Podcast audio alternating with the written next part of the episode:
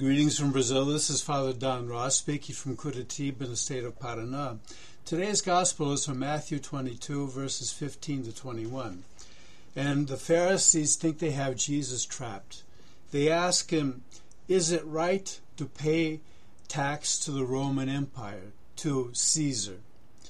And if Jesus says it's right, he loses support of the people because there are people conquered by Rome and they don't want to pay tax to the Romans.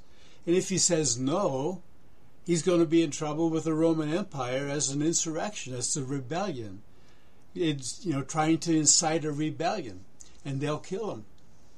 And Jesus doesn't want to die now. He wants to wait to make his death the new covenant, the new Passover, remembering Moses and the people leaving Egypt.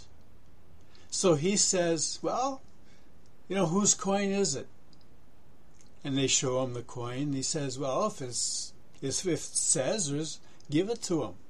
you know, is give it back to him. What harm does it do? And he gets away. Jesus is very smart. Very, very smart. And he is planning his death to be a statement of love in favor of us all, to give us the new life, the new Passover, Passover from death to life, instead of just freeing the people from Egypt, he wants to free us from death. Death in all, all of its forms our physical death, death of the soul through sin. He wants to make his life a fount, a fountain of life for all of us. And the way to do that is to give his life on the cross and to conquer death. But he has to do it within the context of the Old Testament. So he's outside of Jerusalem. He's sort of hiding.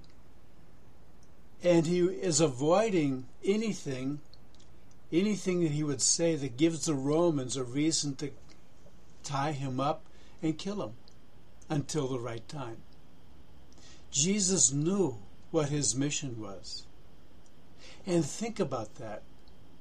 You're walking around preaching God's love, knowing that the high point of your life here on earth will be giving your life for everybody. You know you're going to die and die horribly. And still, you go around doing God's work because you believe in it. We have to face so many problems, so many difficulties, and sometimes we feel so down that we wonder, you know, if it's worth going on. Think of Jesus and how hard it was for him. And love kept him going.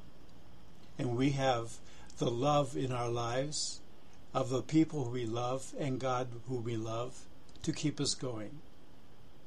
Thanks for listening. Take care. God bless.